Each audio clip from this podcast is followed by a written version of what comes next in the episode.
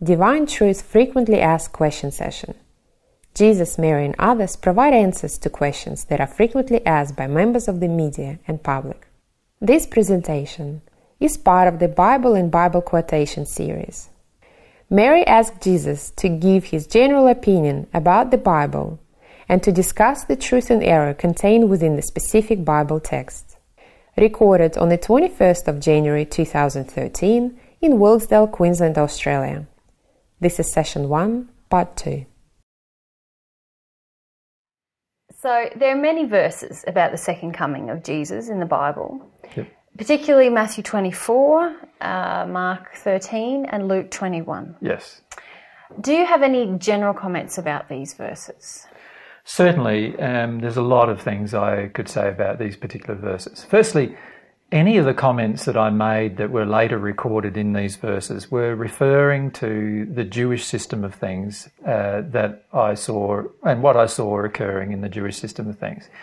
One of the primary things I saw in the Jewish system of things was that in the future, because of the Jewish opposition to Roman oppression, that eventually the Romans would come and destroy the seat of the Jewish power, which was Jerusalem, and they would completely annex that power at some point in the future. This is something that I felt very strongly, and many of the spirits who were with me, um, who I often spoke with, felt also very strongly about. And so, uh, you know, of course, in almost any day, any time a person lives, you get this uh, feeling that you would like to know a bit about the future. You know, what, what's going to happen in the future, and and one of the questions that I was frequently asked is what's going to happen in the future? What's going to happen with the Roman world power and, and what effect it has on us here in Jerusalem, for example?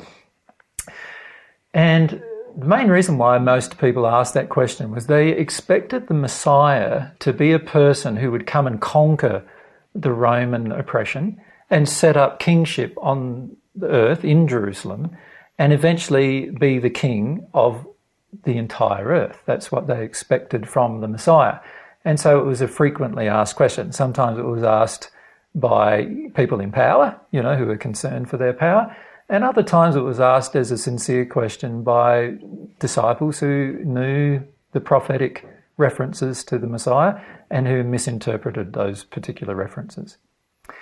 And so they'd often come up to me and ask me questions about, you know, what's going to happen in our future? When are you going to put in the, you know, the power? You know, when you're going to become king and all those kind of things. Now, of course, I never was going to become king and never will become king, in my opinion. I, I don't know what God's got planned for me, but that's how I feel. And the reality is that many of them wanted me to become a king of sorts so that they could feel like they've been freed from Roman oppression. But there were also sincere people wanting to know about the future and what mm-hmm. would happen in the future. And one of the things that I taught very frequently was that if you opposed something, if you spent a lot of your energy and effort into violent in violent opposition, eventually opposition would come back to mm-hmm. you and there would be violent opposition in return. And this is something that, uh, a principle that I was constantly trying to help people understand, a principle that if you love people, eventually love would return. If you hate people or treat people violently, eventually violence would return. And these were basic principles about how God has created the universe. And so when they asked me questions about what is the future of the Jewish system of things, I could give them quite direct answers about what I believed the current future of the Jewish system of things would be based on what I perceived was the general attitude of the Jewish people towards Roman oppression. And so I foretold the many things uh, about Roman oppression and the Jewish system things and what would happen. So, uh, could you put that in context of the the verses then that we're referring to? Sure. You're actually saying that those verses weren't referring to your return to earth. They were just speaking about the fall of a Jewish system. Well, one thing you must understand that I had by this stage talked about my potential death with my disciples, and my wife, yourself, and my disciples all knew that I would potentially die at some time in the short term future. Now, many of them also felt that I, that I would be able to come back because they, they, could see that I wasn't a king yet, and many of the things they believed the Messiah, what would happen to the Messiah hadn't happened yet. Mm-hmm. And so what they believed was very different to what I believed. What I believed was that I probably wouldn't come back onto the planet in a very short period of time, if at all. And what I believed was that uh, um, there was no need to come back onto the planet because I had a good understanding in the spirit world and a good understanding of what I needed to do in the spirit world to establish God's kingdom, if you like, in the celestial kingdom, in the celestial realms. And so um, I knew there was a lot of work to be done in the spirit world. So I, I didn't have a, a, strong feeling about coming back to Earth straight away or anything like that. So could I just clarify, because I know you're going to go on, but Yep. What about the resurrection? I mean, are you speaking about coming back to Earth permanently? Yeah, so I knew that I would come back to Earth temporarily after my death to prove to people that there was no such thing as death. I, I already knew that that would occur um, because it was my strong desire, and I also knew from the feelings I had between myself and God that that was a high likelihood of being able to be done. So, and I understood the laws of physics and the laws of nature that were involved in my, my doing such a thing. Sure. And so I knew that I'd be able to do that at some point uh, after my death. So I knew that instantly after my death, I'd be able to prove to people that I'm still alive. I'm not referring to that here. Okay. Um, I'm referring to my return at some future time. And at that point, I didn't have any strong feeling about returning to the earth at some future time. I believed there was a lot of work to be performed in the spirit world. I believed there was a lot of things that needed to be, occur in the spirit world in terms of things that I needed to learn myself, but also things that I needed to share with others in order for life in the spirit world to improve. Because I realized that life in the spirit world was, in, in many cases, even worse than life on earth for many Yeah. people. So, you know, I knew that I would be spending a lot of my time talking to people in the spirit world after my death. For that reason, um, I didn't have a very strong feeling about uh, returning to the earth. I felt that at one point in the future, perhaps there might be the potential potentiality of me doing such a thing, but I didn't predict such a thing. In fact, uh, at all, ever. I never predicted any of those events. Which, that's a big thing to say Hmm. because there's a lot of Bible. Um, Verses that say I did. yes. Yes. And uh, but I did predict predict the fall of the Roman world power. Uh, I did predict the fall of you know the fall of Jerusalem before the fall of the Roman world power. I did predict predict the the distortion of truth that would occur over time, the distortion of my true teachings over time. The esta- I predicted the establishment of organisations which would uh, which would eventually suppress true Christianity. I predicted the suppression of Christianity and persecution of Christians shortly after my time. I predicted all those events and told my disciples that all of these events would, would definitely occur. So there were many things I did predict, and um, and there were some things that I did not. Now, a person who's at one with God can predict many things, and uh, and also does not feel very much concern about death, and so does not feel a huge amount of concern about the predictions they're making either. Yeah. Now, Matthew 24, Mark uh, 13, Luke 21 are all uh, verses that are contained in the Bible that are about what's meant to be the coming or my second coming. The hmm. assumption is that it's about my second coming. Most Christian religions believe that it talks about, you know, the the the, predi- the prediction of events after my death, but they feel that it has a greater fulfillment in the prediction of the second coming. These kind of things arose because many of the disciples that I had at the time believed that I would come again and desperately wanted me to. This is, this is very plain to see in the writings of Paul, for example, where he expected me to come during his own lifetime.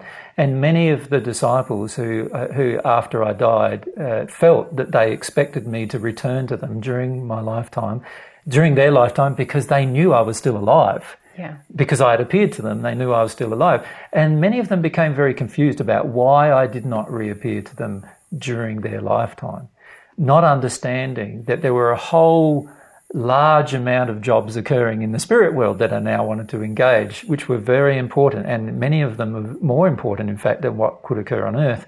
And the reason why was because many of the people in the spirit world were influencing the events on earth, and therefore the people in the spirit world needed to change. Mm-hmm. And we needed to have, like, what I would classify as an army, you could call it. There's not an army about violence, but it's an army of people who all understand the truth mm-hmm. in the spirit world. At the time of my death, there were very few people in the spirit world who understood the truth. And as a result, very, very few people that one with God by the time of my death.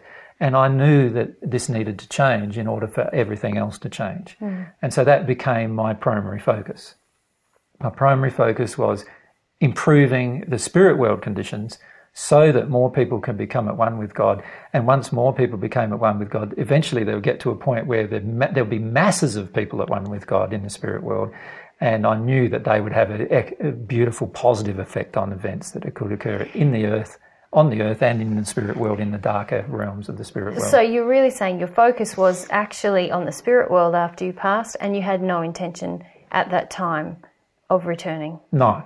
The only time that I spent on earth after my passing was time that I spent with you and my family Yeah. and with different people of, you know, who were people that I loved, who I wanted to guide uh, and assist into having the proper viewpoint of relationship with God, relationship with themselves, and their own happiness.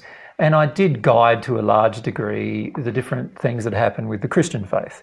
So whenever I noticed people attacking the Christian faith, I spent time trying to reverse those particular events. And this is one of the reasons why I tried to influence Paul when he was Saul. So Paul was not named Paul initially, he was named Saul. He was a Pharisee who spent a lot of time attacking Christians uh, around Jerusalem in particular. And and I realised that if he used his zeal in a different direction, then that would be wonderful. Yeah. And if he used his continued to use his zeal attacking Christians, there wasn't going to be much left of Christians at the end of his zeal. And so, you know, this is why I appeared to him in a vision like state and educated him about the divine truth and got him to change. So there are many things like that that I did after my death. But if we get back to the actual question, which is about the the uh, those three primary chapters talking about future events, I did not predict any future events based on my return, um, and it was only after my death that disciples, pe- people who wanted me to return, came up with what they believed were indications that I would return. And ironically, some of them are correct now. You know, so some of them are prophetic in nature, and some of them are correct. And many of the, some of the things that they've said about my second coming are going to be true. but but they uh, had received that direction from spirits and through their own inclination to believe such a thing. Right. Because there is a lot of irony in what you're saying. Yes. That you, ironically, you are saying you didn't. You you thought it might be possible that you could return, but it was not. You were not trying to prophesy your own return No. in the statements that are recorded in the Bible. Exactly. So there was no intention, um, uh, but yet a whole group of people, a very massive group of people, have been awaiting your return based on writings that were recorded after your death. And mo- almost all of the disciples after my death were awaiting my immediate return. So they've So- and people so- are still waiting And today. people are still waiting. Uh, so that's ironic. Yes, it is ironic. Then we add to the the fact that you did discover, we did discover that we could return, and have returned, and now all those people waiting do not see you. Exactly. That's ironic too, isn't it? That's all ironic. Yes. And because it's not, uh, my return isn't uh, in the manner in which the first century disciples conceived it to be, yeah, um, people then don't believe that I've returned. Isn't that ironic? very. and it's very. Um, you know, it would be a lot simpler if you just said So what? that you that you uh, thought you were going to return. I know you can't say it because it's not true, No, it's not true. but it, it is. Um, it's highly. It feels highly. I highly. imagined that it was possible. Yeah. but I, but I didn't uh, see it as a likelihood in my near future. And I know that the disciples, when I passed, had a desire for it to occur in their time, because they many of them were uh, unwilling to live without me in a lot of ways, which was one of the problems. I know that. Yes. Uh, one of the problems, as you know, was that many of the disciples were unwilling to engage the divine truth without me doing it with them. Yeah. And and this is one thing they had to learn they, they finished up learning that quite rapidly after Yeah. my death. Yeah. Once they worked through a lot of their grief, and I returned to them, and they had the proof and evidence that what I was saying to them was true. Then, of course, they had a lot of deep motivation to to present truth to people in the world. They started to personally live it a lot more than they were before then. You know, before then they were often just talking about it and not living it. And uh, and many of the people, as a result, grew hugely and towards their relationship with God and their relationship with truth during that time period. And of course, um, you know, God's Spirit through this love flowed through them, helping them to come to con- to terms with the conceptions of truth that I taught them while I was alive that they didn't really understand at the time. time. So, if we can be really clear, then what Matthew, Mark, and Luke wrote, did you make those statements? Because Mm-hmm. Well, some, I made some of them.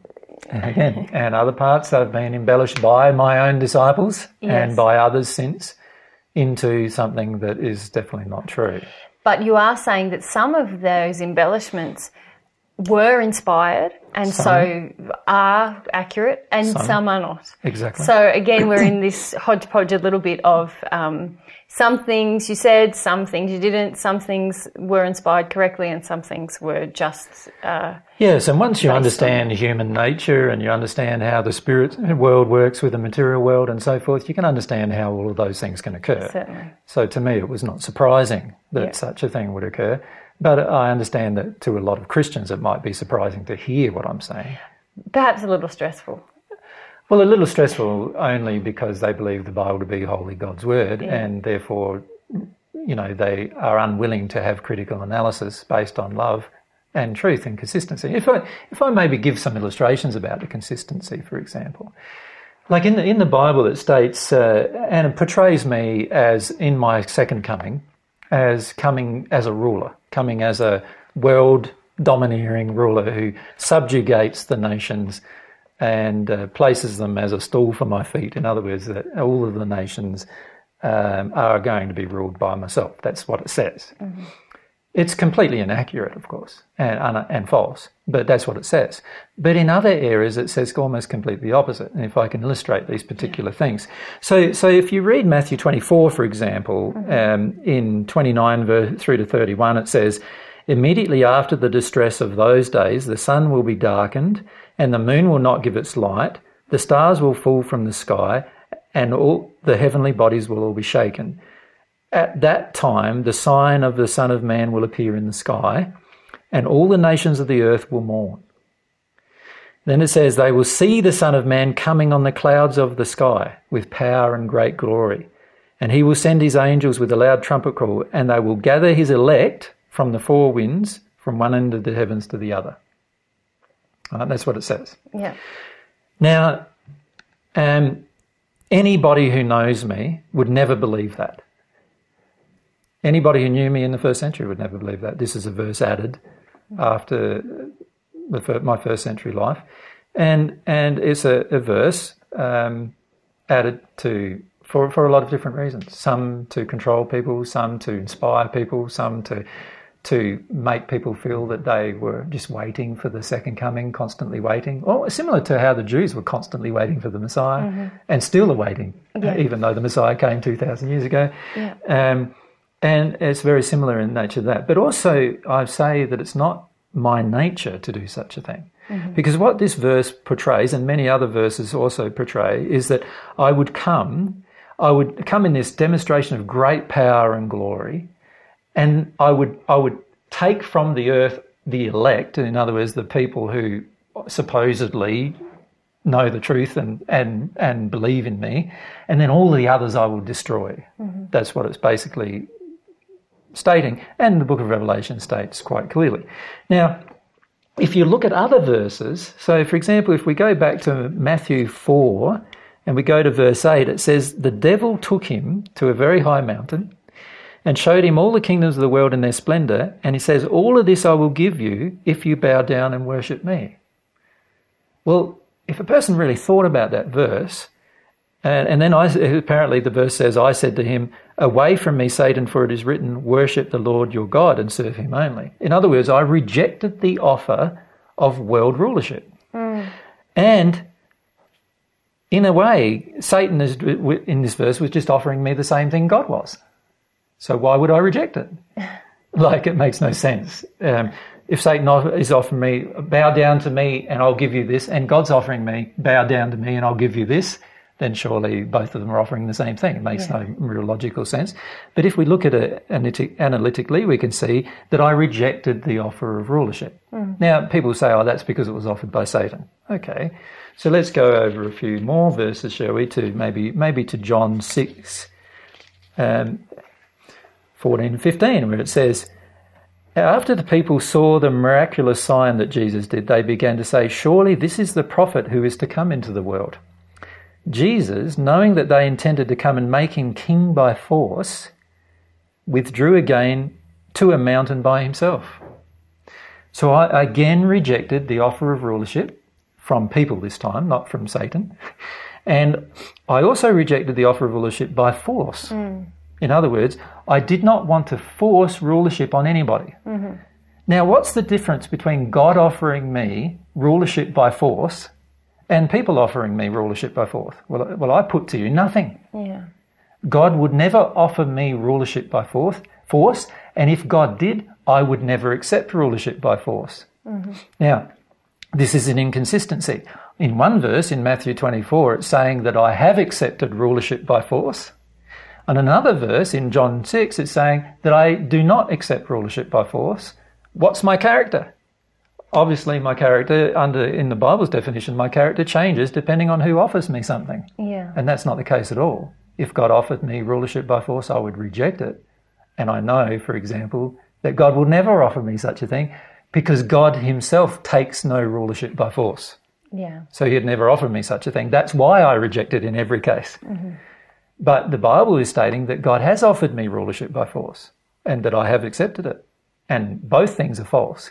God cannot offer me rulership by force because God does not t- personally take rulership by force.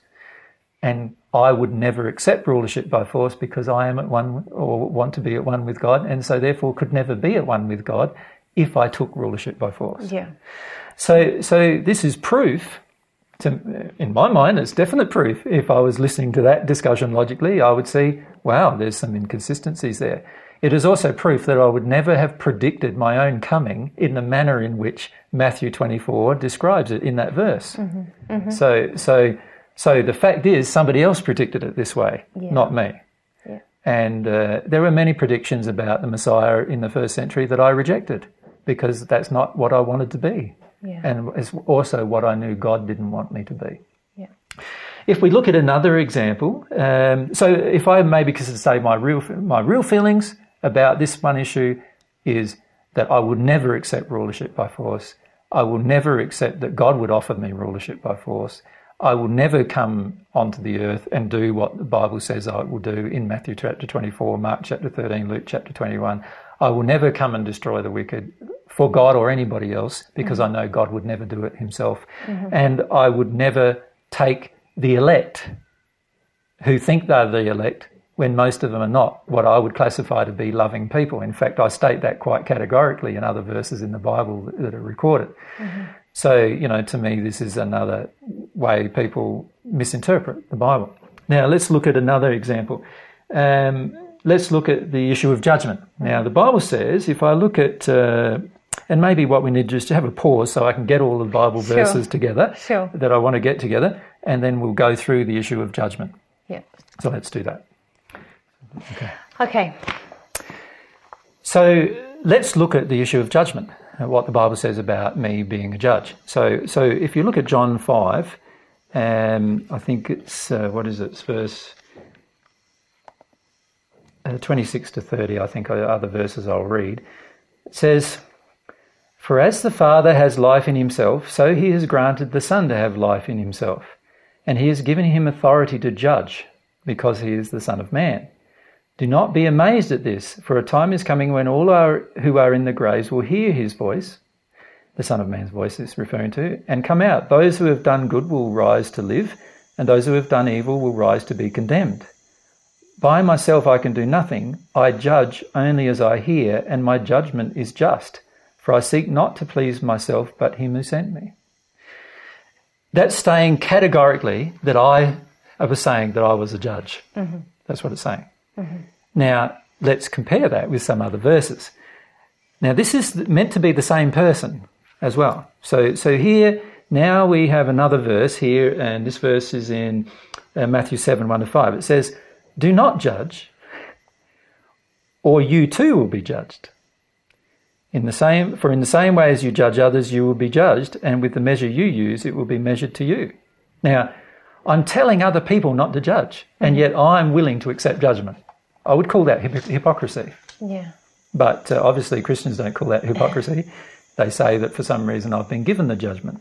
But then let's have a look at some other verses. Let's look at, like, there's another one in Luke 12, 13 and 14. It says, Someone in the crowd said to him, Teacher, tell my brother to divide the inheritance with me.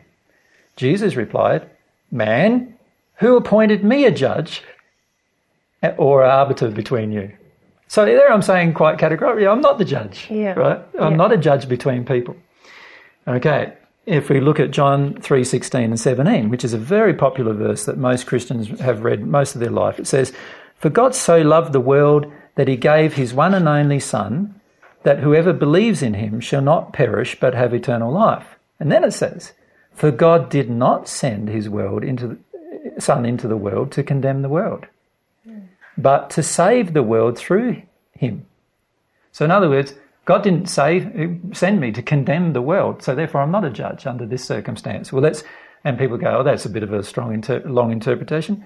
Well, let's have a look at a few other verses that are quite categorical on the matter. If we look at John 12, 47 and 48, this is what it says. For the person who hears my voice and words, but does not keep them, I do not judge him. For I did not come in come to judge the world, but to save it. There is a judge for the one who rejects me and does not accept my words, that very word which I spoke to condemn him on the last day. And here I'm referring to the judge being my father. Mm-hmm. So here, categorically, I'm saying I'm not the judge. Mm-hmm. So which is it? I'm either a judge or I'm not a judge. And there, it quite uh, quite clearly, I'm being contradictory. Yeah. On one hand, I'm saying that other people should not judge, but I'm allowed to. Mm-hmm. On the other hand, I'm saying I'm not the judge, but God is. And then on the other hand, I'm saying no, God's given me the judgment. Yeah. Now, these are all very contradictory statements. Now, I'm not a contradictory person. I don't make contradictory statements. I'm either a judge or I'm not. I either believe I am or I believe I'm not. Well, I believe I'm not.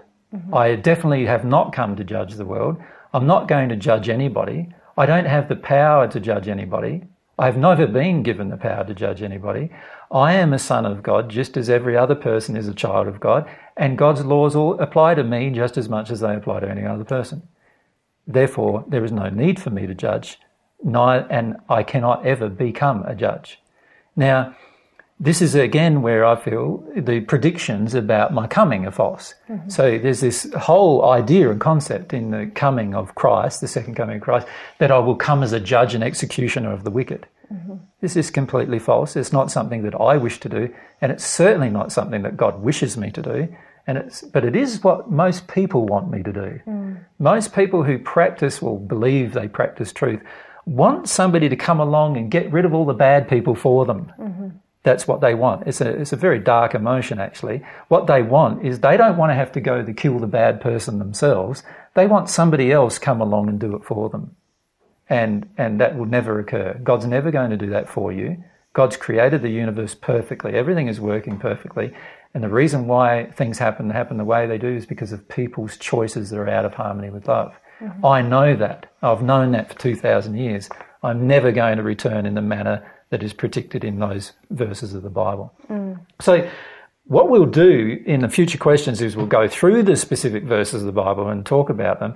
But if people can see from the two illustrations that I've given about these verses that firstly they are contradictory in their in what they're saying, they're contra- contradictory not necessarily within themselves, but towards my own nature mm-hmm. and towards God's nature. Mm-hmm. God is not like that, and I am not like that because I want to become at one with God and have been at one with God in the past in many, you know, for many years. And I am not like that either. And I'm never going to become like that. And I'm never going to do those things. And they're Jesus. If they don't believe I'm Jesus, their Jesus is never going to do them either. And you can see that from the Bible quite clearly. Their Jesus is never going to take the actions that they say their Jesus will take. Mm-hmm. Because there Jesus is at one with God and God never takes those actions. And there Jesus has a, is a pacifist, is a person who, who's always focused on love, truth, peace, and those kind of qualities. He never would take something by force, and he never did. Mm-hmm. And if they don't believe I'm Jesus, they at least need to see that their Jesus would never take the actions that the Bible often says he should or would take. Mm. Mm. The Bible says that Jesus will be our judge. So, for example, in John uh, 5, verses 26 to 30, it says, For as the Father has life in himself, so he has granted the Son also to have life in himself. And he has given him authority to judge because he is the Son of Man. Do not be amazed at this, for a time is coming when all who are in their graves will hear his voice and come out. Those who have done what is good will rise to live, and those who have done what is evil will rise to be condemned. By myself I can do nothing. I judge only as I hear, and my judgment is just, for I seek not to please myself, but him who sent me. Hmm. So, do you see yourself as the judge of mankind? No, definitely not. I am definitely not the judge of mankind. This uh, Bible verse is false, completely false, and was added after my death. I never stated it. Um, it was something that was added because it was what people and many of my disciples wanted me to be. And, and quite frequently during my life on earth, many of my disciples wanted to force me into actions that I did not wish to take. Mm-hmm. And then after my passing, they wanted to write about actions that I supposedly would take sometime in the future that I did not wish to take. And it is also very con- inconsistent about my character because this particular verse states that I have accepted ju- the role of judgment from God. However, if you look at other Bible verses, it's quite clear that I have have not accepted such a role. And in fact, uh, in other Bible verses uh, that we, we can examine, I've, I've said to people that they should not judge themselves and that I do not have the right to judge either. And in fact, perhaps if I could just mention a few of them. For mm-hmm. example, uh, the right to judge themselves, I've said in Matthew 7 1 to uh, verse 1 and 2, do not judge, or you too will be judged. For in the same way as you judge, as you judge others, you will be judged. And with the measure you use, it will be measured to you. So I've said to people, don't judge. Now, it'd be very hypocritical of me as a leader to judge people when I'm saying to any followers to not judge people. Yeah. That would be a, that would be a pinnacle of hypocrisy, mm-hmm. and it's not uh, hypocritical actions are not what I take. In uh, Luke 12, it says that uh, somebody in the crowd said to him, "Teacher, tell my brother to divide the inheritance with me." And Jesus replied, "Man, who appointed me a judge?" You know, so in other words, I'm saying to him, like, I'm not your judge, you know, yeah. I'm not the person who's going to judge these matters. And in John 3:17 it says, "For God did not send the Son into the world to condemn the world. I didn't come to condemn the world, never have, never will." Mm-hmm.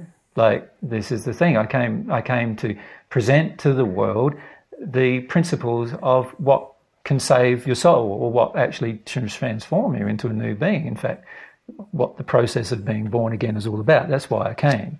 And then in John 13, um, or, or sorry, 12, 47 and 48, I say to people, uh, But as for the person who hears my words but does not keep them, I do not judge him. And I don't. That's how I feel. If, if you listen to my words and you don't want to do it, that's fine. I got, I got no problems with you. I know the way the universe works is that anybody who listens to these words and actually does them will benefit immensely from their actions.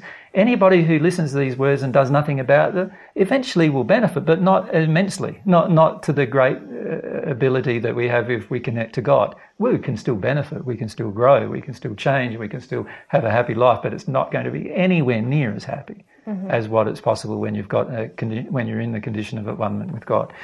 And then it say, um, there is a judge for the one who rejects me. And it's not me. Mm. Uh, it's God. So uh, God's laws judge people. Like every God's laws are judging people every single day. Every single day, anything that you do out of harmony with love is automatically judged, and, and the soul is automatically written in it. The compensation, if you like, the the the the um, what's the word I'm looking for?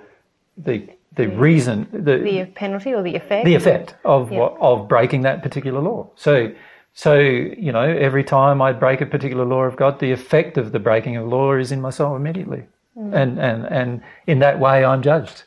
Um, it's not something that happens at some kind of death or when I die or once I'm resurrected or any of those kind of things, as the Bible suggests. Now I know that, and I knew that in the first century, so I would never say words to the contrary. I, so what you're saying is because this the Bible depicts you as a future judge often, doesn't it? That you will come back to judge. Yeah. So there's a there's a large belief in this or, or a depiction that there is a future day of judgment, uh, or when we pass, or when you come back, that's when judgment will happen. But Yeah. from what you're saying, you're case at all. saying it's already happening. It's already happening every single moment. It's happening.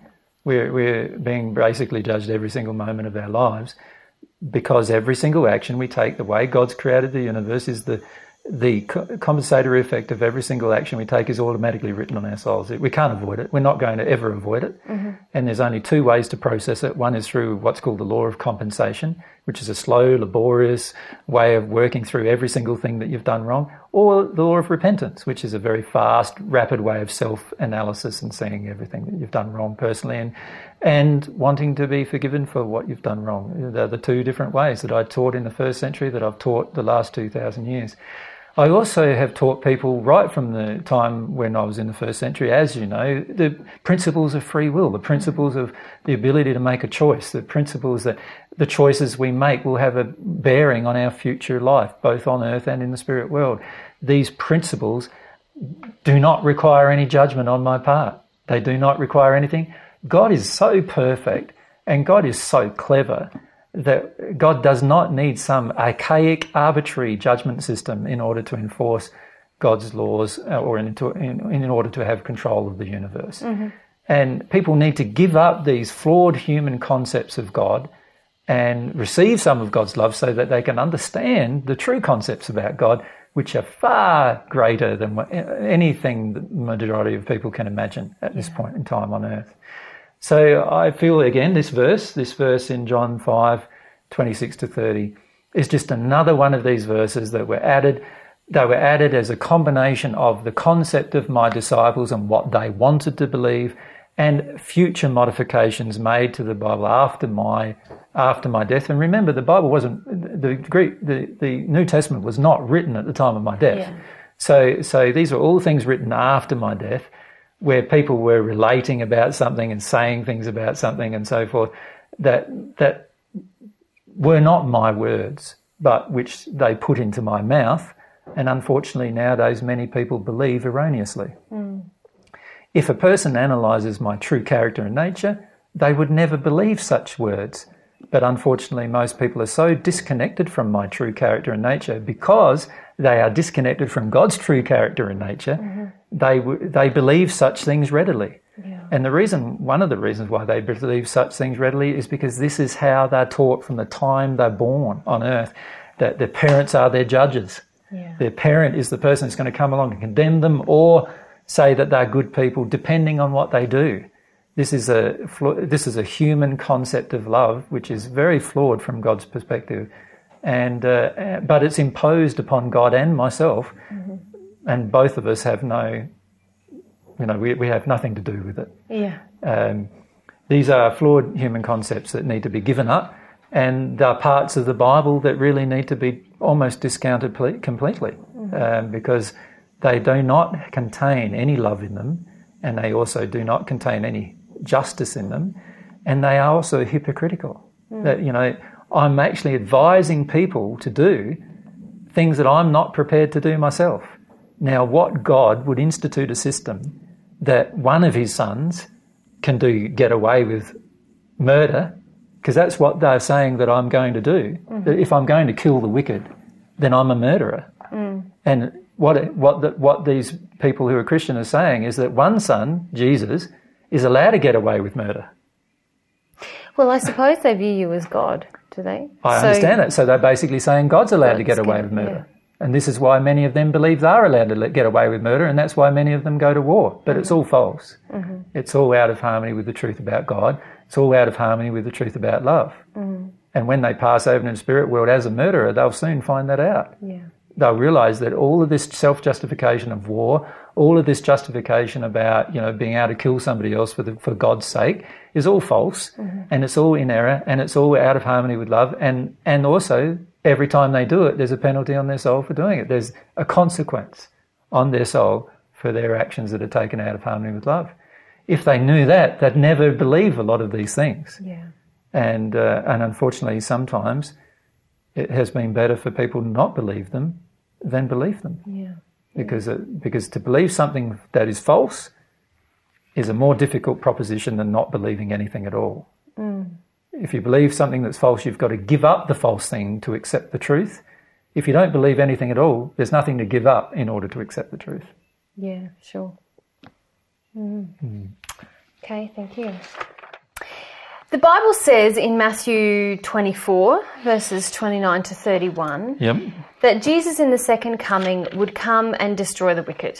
So, and I'll quote from those verses Then will appear the sign of the Son of Man in heaven. And then all the peoples of the earth will mourn when they see the Son of Man coming on the clouds of heaven with power and great glory. And he will send his angels with a loud trumpet call, and they will gather his elect from the four winds, from one end of the heavens to the other. What's your response to this verse? Why haven't you returned in the clouds, as the Bible verse states? Yeah. Um, and if you were or are Jesus, why haven't you already made things right here on earth? Yeah. Yeah, these are very common questions that we're asked by Christians. And, and you know, obviously the verses in Matthew 24, Luke, Luke 21, and Mark 13 are regularly quoted to us about the reason why I cannot be Jesus. Yep. And we have covered in many other questions already, the re, you know, what's actually happened with these particular verses. But let's, uh, let's look at this scripture. First, it doesn't really say anything about making things right on earth. If you read it, if you read it properly, it actually says that the people on earth would mourn. So that doesn't sound like things are going to be right for them. So uh, there's this presumption uh, in many religious um, groups of people that if Jesus came to the earth, he'd make things right for them. But the reality is, all that many of the predictions about Jesus coming, which I'm not saying are true, but but the Bible, which the Bible portrays as me coming and hurting people, and in fact murdering people, killing people, is what the Bible is stating, and and many of the people who who, who want this to happen are Christians. And the reason why they want it to happen is because they want people who are not practicing what they believe is true to be killed so that they can get on with practicing what they believe is true. And uh, that's not how God works, and it's certainly not how I work and never have worked. If you look at my attitude towards unbelievers in the first century, it was a lot more tolerant than that. And I certainly would never perpetrate any violence towards a person who, who decides to not believe me and uh, and a person has the complete free will choice to not believe anything I say. I'm perfectly tolerant of that. So this that's the first thing I probably would like to say about this particular verse.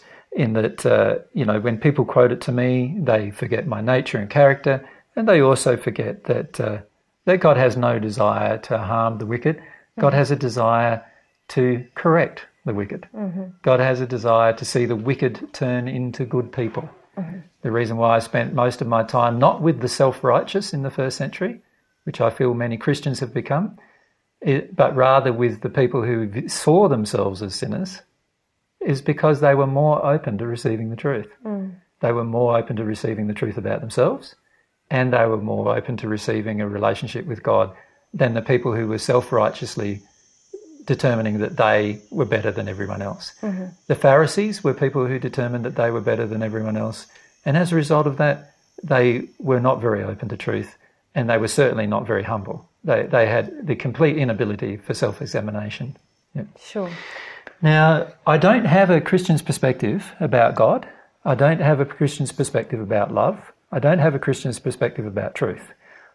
Because all of the Christian's perspective about God, love, and truth uh, have all been based around the Bible. And, and as I've mentioned in other questions, they are flawed. They are flawed perspectives. So I don't have that perspective of uh, assuming power, of assuming becoming a judge, of, of, of destroying the wicked, of, of, you know, fixing up the earth, because I already know that God is my ruler. God is my ruler. Yeah. God is my king. And I only wish to do that which God's love would instruct me to do. Uh-huh. And it certainly would never instruct me to destroy the wicked. Well, what about in this verse? It says, not as you said, it doesn't say really that you're going to destroy the wicked. wicked. It just says you're going to gather up and elect people. Yep. Which doesn't. You might leave the wicked alone and just gather all these people up off to somewhere in the clouds with you. Um, Well, it says that I'll gather them to the clouds, but the reality is the whole reason why I'm here is to help gather more people who wish to become more loving and truthful. And that is certainly a truth. And Yeah. if you look at it metaphorically, um, you could certainly say that this verse is true. That when I come, I will come with my friends, which my angels are, which the angels are in the heavens. The angels are just people on who used to live on earth who are now at one with God, who are my mates in the Yeah, spirit world yeah. and I and have definitely come with them. There's plenty of them on the planet at the moment helping me out, and and I've come to you know share, share the truth with others and to gather the people who are willing to listen to it, and that is exactly true. That's exactly what I've done. So the irony is, if you looked at it more metaphorically, um, there is a lot of potential truth in this verse. Yep. But that's not how Christians see it. See, Christians see it not metaphorically, Yeah. but they see it as literal. They see it as me coming on the cloud. Now, if I sat on a cloud, I would only be seen by people around about, you know, 50 miles from the cloud or, or about 70 kilometres at the most from the cloud, right? Mm-hmm. I'm not going to be seen by everyone on earth. In fact, given that the earth is a circle, yeah. it's a physical impossibility for somebody to be seen in every location on the earth at the same time. Yeah. It's a physical impossibility, mm-hmm. right?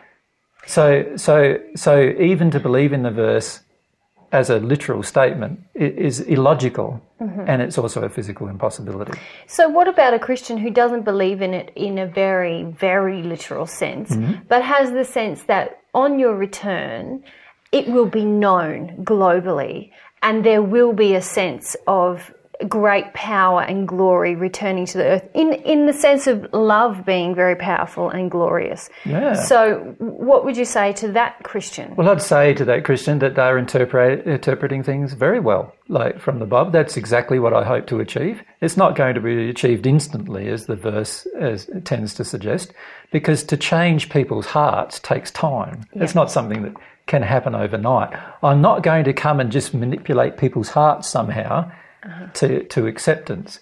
I'm going to present truth because it's the truth that sets people free. And there will be lots of people eventually who wish to listen to this truth. I've only just begun. I've barely begun, in fact, because, because I'm not yet at one with God. And it takes, firstly, me becoming at one with God for me to begin the rest of the work. Uh-huh. So the reality is that I've barely begun the work of my return. And, uh, and you know, I begun that work around eight or nine years ago, and, and I'm continuing the work now. And eventually, once I become one with God, I'll actually begin the actual work of, of distributing the truth in the manner that I wish to. And there may be many people who listen as a result, and in fact, the entire world will know eventually.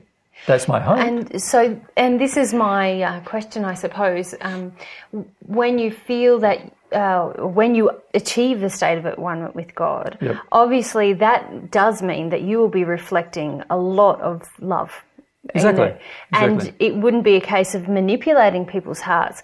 Would you say that that would just affect people's hearts and it would be known globally? Of course, like people find already in my company, even though I'm not at one with God, just my stating of the truth causes them to cry and to have emotional experiences that they've never had before, just being in my presence now. So once I become at one with God, what will what will happen?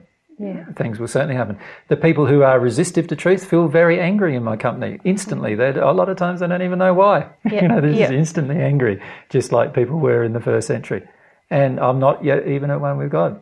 And Yeah. for that, and what do you think is going to happen when I am? Yeah. so these kind of things will certainly happen. So my question really is then about this verse that mm.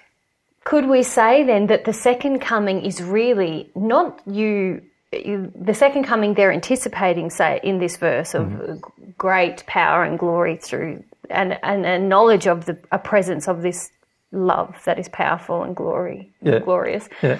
um, that that will occur once you achieve at one moment with God again or here on earth. Hmm. That will be the second coming that they are. Uh, Some of them are waiting for. Yes, but I'm not going to come on a cloud. No. And I'm not going to gather you elect to a cloud. Yes. You know, I and it's a physical impossibility for me to be seen by everyone on earth at the same time, unless I, I, I turn into some kind of spiritual being with multiple bodies, uh, which I don't expect will occur, although it is possible because I I am capable of producing multiple spirit bodies at the same time. But but you know, these are all things that you know can be done. But I don't really have a strong desire to do, so I don't see myself doing them. And I suppose also what you're saying very clearly is this this idea of gathering an elect uh, implies some sort of judgment, and that you wouldn't. That is not your nature nor God's. Not at all. It's, all I wish to do is gather the people who want to have a relationship with God and help them have a relationship with God. And uh, and the people who don't want to have a relationship with God, I'm perfectly fine with that. You're allowed to not have a relationship with God. That's how God feels, Sure. and that's how I feel. Sure. God created a system in which you are allowed to not have a relationship with God. God's not going to punish you for not having a relationship with God. God, God doesn't give you freedom only to take it away, only to punish you for the wrong choice. God gives you freedom to choose, but, but when I say freedom, God gives you freedom based around love. So as long as you choose love, you have complete freedom. If you, if you choose love and decide that you're not going to love God, you've still got a lot of freedom mm-hmm. right? From God's perspective, you can you're completely free to do that. You're just never going to become at one with God, and so never going to have the benefits of such a relationship. That's all. And when I say that's all, that's quite a lot for me. You know, like Yeah. it's something that I would definitely not want to do. But Yeah. but but it, but for a person who doesn't believe it's very important, well, they're probably not going to believe it's that important as I do. The key for them to bear in mind is that God gives this freedom, and God doesn't take it away arbitrarily. God has given the freedom for people to make a choice, but God has not given us a choice about love. Mm. And when I say God has not given us a choice about love, what God has done is allowed us the free will to choose to be unloving, but God has created a universe that corrects unloving behavior. Mm. And in that regard, we get corrected if we choose to be unloving. And I know that, and I've known that for 2,000 years, and that's why I'd never do some of the things the Bible suggests that I would do. Sure. Um, I said, I feel it's important probably to also address some of the issues. Like in this particular verse, it raises a lot of issues uh, or contradictions, in my opinion, of my nature. So, for example, um, it's basically saying that I'm coming to judge people and I'm going to pull out the people who I believe are good. Mm-hmm. And I'm, I'm going to either, you know, there's other verses that suggest I'll get rid of or burn with fire the people who I believe are bad. Yeah. Right? In fact, there's a verse in Matthew 24 that suggests such a thing. But, but, but then again, if you look at, say, Matthew 18, and you look at verses like this, where in, in 21 and 22 I said, Then Peter came to Jesus and asked, Lord, how many times shall I forgive my brother when he sins against me? Up to seven times? Jesus answered, I tell you, not seven times, but 77 times. And some verses say 77 times seven Yeah. right? And what was I? So, so my attitude towards people who sin against me is to forgive them. How could I ever contemplate killing them if my attitude is to forgive them? Yeah. I could never contemplate killing them if my attitude is to forgive them. So, any person who believes that I'm going to return and kill the wicked has a flawed concept of my own nature and the nature of God. Um, if we look at perhaps uh, Revelation 19, verse 15, here's, here's the second contradiction in the opposite direction. It says, um, where is it? It says, the armies of heavens were following him, riding on white horses and dressed in fine linen, white and clean. Out of his mouth comes a sharp sword with which to strike down the nations. He will rule them with an iron scepter. He treads the winepress of the fury of the wrath of God Almighty. Wow. Very dark verse. This verse was was penned by by a man who was not the Apostle John. Um, it was a modification to the book of Revelation, penned by a man who was violent in his nature, who had some very violent spirits with him. And he basically was saying that God has rage in him and that I would come and express God's rage to humanity. Mm-hmm. What a load of crap, to be frank. Like, why would I ever, ever contemplate expressing God's rage when God doesn't have rage, for mm-hmm. a start? God is never wrathful with humanity. God is never unkind to anyone. God is always forgiving. God knows God's laws will eventually correct every wrong. So God doesn't have a need to punish people or destroy people. So this verse is completely false and, and written by people, people who, you know, were also under heavy influence of very dark spirits, uh, but incorporated into the Bible because it was a copyist of the Bible mm-hmm. at the time. And if we look at another, so, so there's there's one there's a, there's a you know. So in one verse it's saying that you you're preaching forgiveness, and in the other that you will actually that, that God's have got a murderance, and fury, and that you would be an instrument of that. Yeah, yeah, yeah. How how how much opposed can you yeah. be to to each other? And uh, there's another one. I think it was in Matthew five. Uh, here's another verse. This is contrary again. It says. You have heard that it was said, Love your neighbour and hate your enemy. But I tell you, this is me speaking now according to this scripture, love your enemies and pray for those who persecute you, that you may be sons of your Father in the heaven. He causes the sun to rise on the evil and the good and sends rains upon the righteous and the unrighteous.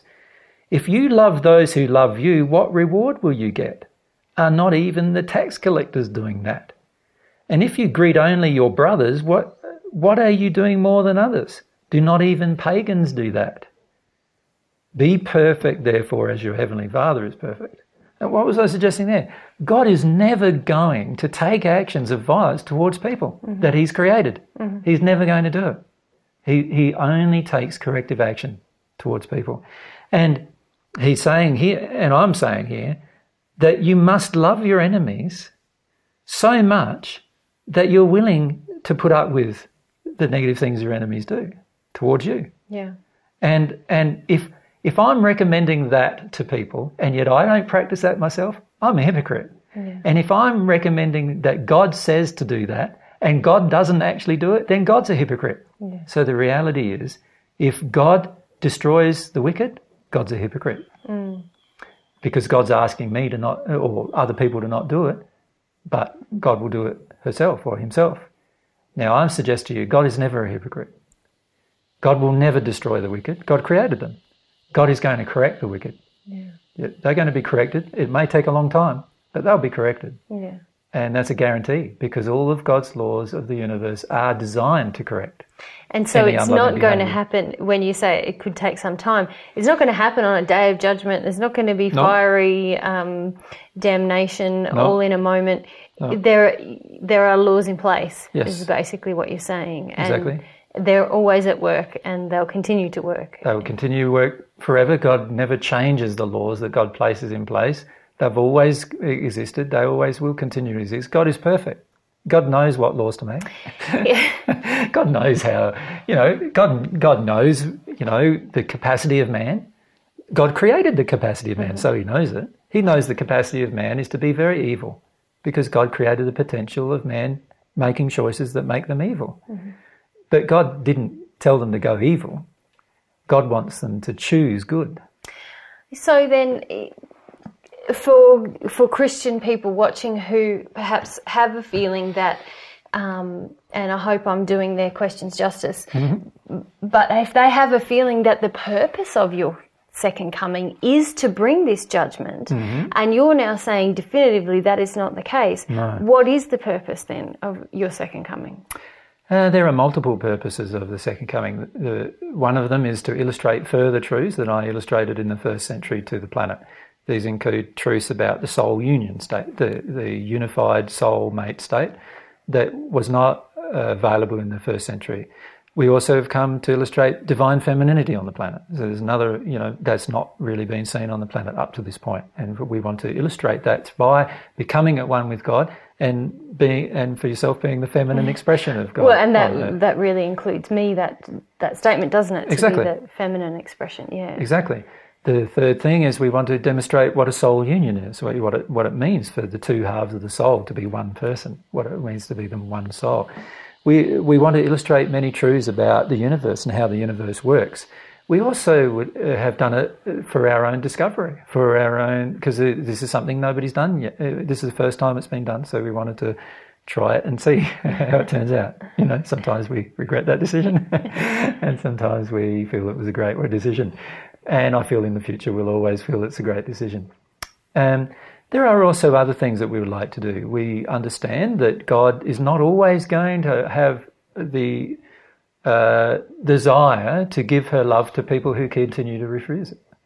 We understand that God's going to withdraw that desire to give love to people who continue to refuse it for a period of time. And it would be a shame for people to miss out on this first harvest, if you like, this this this first time on this planet that God has offered love. For the last two thousand years, it's been offered, and it'd be a shame for people to miss out on it. Mm. So, so what we would like to do is, and we're not saying in the future that God would not offer it again. In fact, we fully expect that God would offer it again, but but there'll be a period of time where we believe God will not offer this love, and so you know we wanted to tell people that there's an opportunity that's still available to you. Take it, you know. Yeah. And I can think of many hundreds of other reasons for returning in the manner in which we have done to illustrate what it means to be a loving person on earth, to to do it without forcing people into coming into acknowledgement, to cause people to have to reason about what they do, the choices they make, you know, that are unloving, to cause them to see what it means to live a life of love. All, all these different things, you know, there's so many hundreds of things that we can't list them all now, but they are all good reasons for coming, not destroy the wicked. Yeah. Yeah. That's a very poor reason, but also not a reason that God would ever engage. And as a result of my connection with God, I could never engage. I know other Christians would certainly like it to happen, but I suggest to them that they're not very connected to God if they believe it's going to happen. Hmm. Ah, thank hmm. you. Hmm. In Matthew 24, verses 23 to 27, it says, Then if anyone says to you, Look, here is the Christ, or There he is, do not believe it. For false Christs and false prophets will arise and perform great signs and wonders, so as to lead you astray, if possible, even the elect. How do we know you're not a false prophet like this Bible verse has warned? Well, firstly, I'm not performing great signs. so um, I find it interesting sometimes because I'm criticised for not performing great signs, but I'm actually not performing great signs at the moment, and uh, and I'm still being criticised. so no matter what you do, people criticise you. But um, with regard to this issue of false prophets, certainly that is something I did say. You know that uh, people would be false with you. And there are many people who are teachers who are false, and there are many people who are saying they're prophets that are false. There are many people currently influenced by spirits, deeply influenced by spirits, and are all often falsely portraying themselves as, you know, speakers of truth, if you like. So, what we need to do is work out a way to determine who's false and who isn't. But I also said that in the Bible as well. So, there's a Bible verse in Matthew 7 that uh, talks about how to determine whether somebody is false and, and what to do if somebody is false. And this is what it says it says, Watch out for false prophets. They come to you in sheep's clothing, but inwardly they are ferocious wolves. By their fruit you will recognize them. Do people pick grapes from thorn bushes or figs from thistles? Likewise, every good tree bears good fruit, but a bad tree bears bad fruit. A good tree cannot bear bad fruit, and a bad tree cannot bear good fruit. Every tree that does not bear good fruit is cut down and thrown into the fire. Thus, by their fruit, you will recognize them. So, what I was saying uh, then, and I actually did say those words, or similar to those words, was that the only real way that a person can determine whether somebody is a, a, a good person or a, or a good prophet, if we can call it that, or a person who is deceitful or bad, is by examining their life over a period of time and see how they act and deal with everybody around them and to see what actually happens. Mm. For a prophet to be true, what he prophesies needs to come true. So if, uh, and there are things that I um, have prophesied in the sense that uh, that have come true.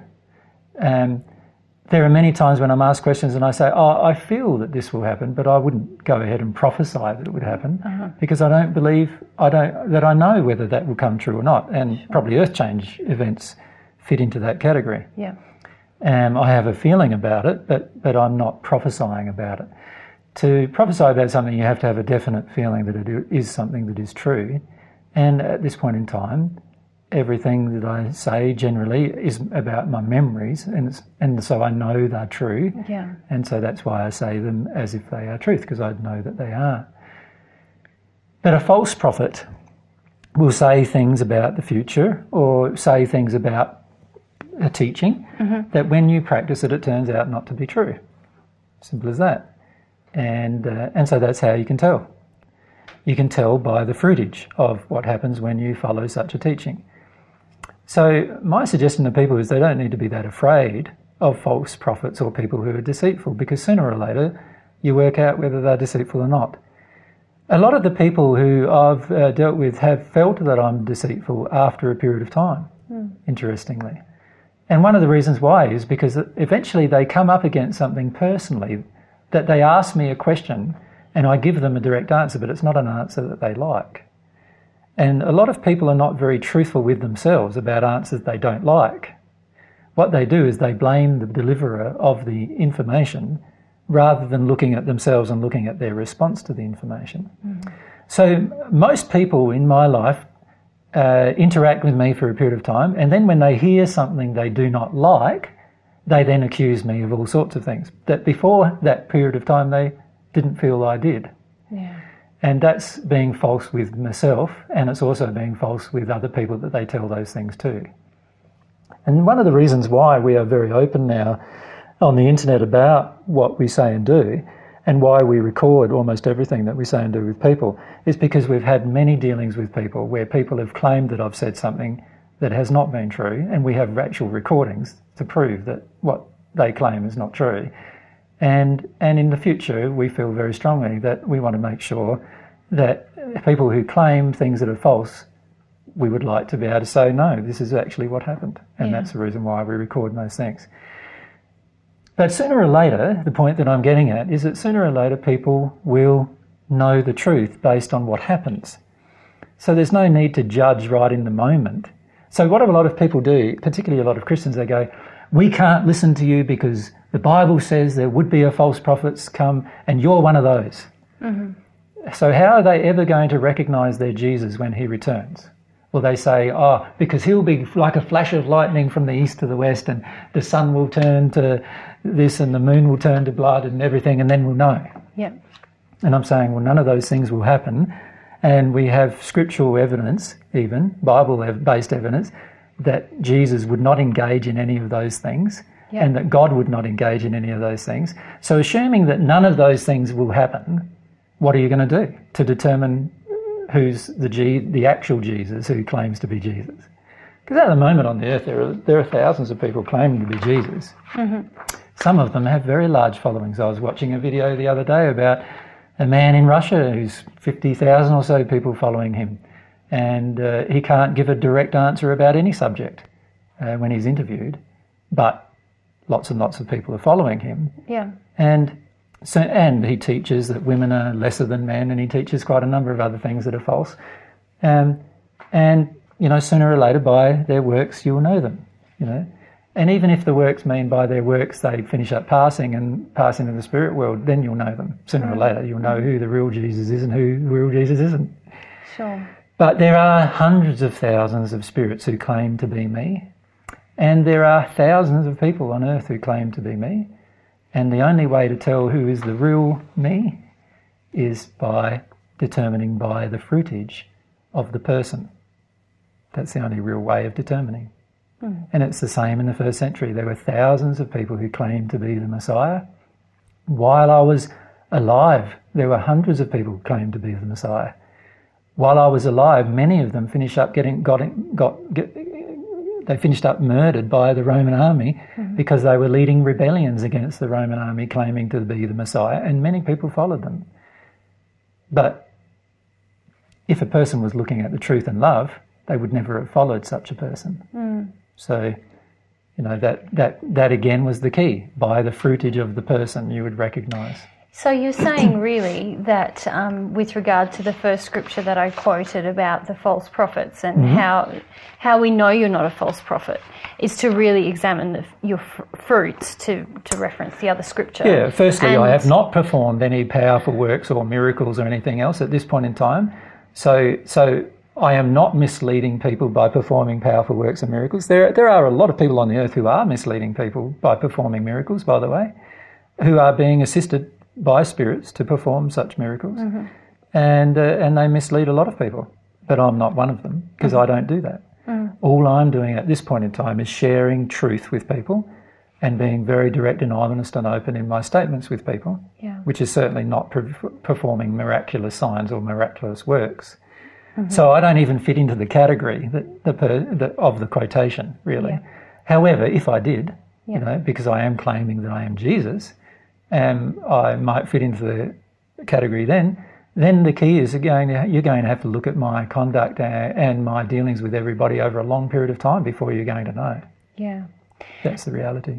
Yeah, and and I suppose something else you touched on in your answer was um, the sense of fear that many uh, Christians have surrounding this verse from Matthew and needing to be cautious.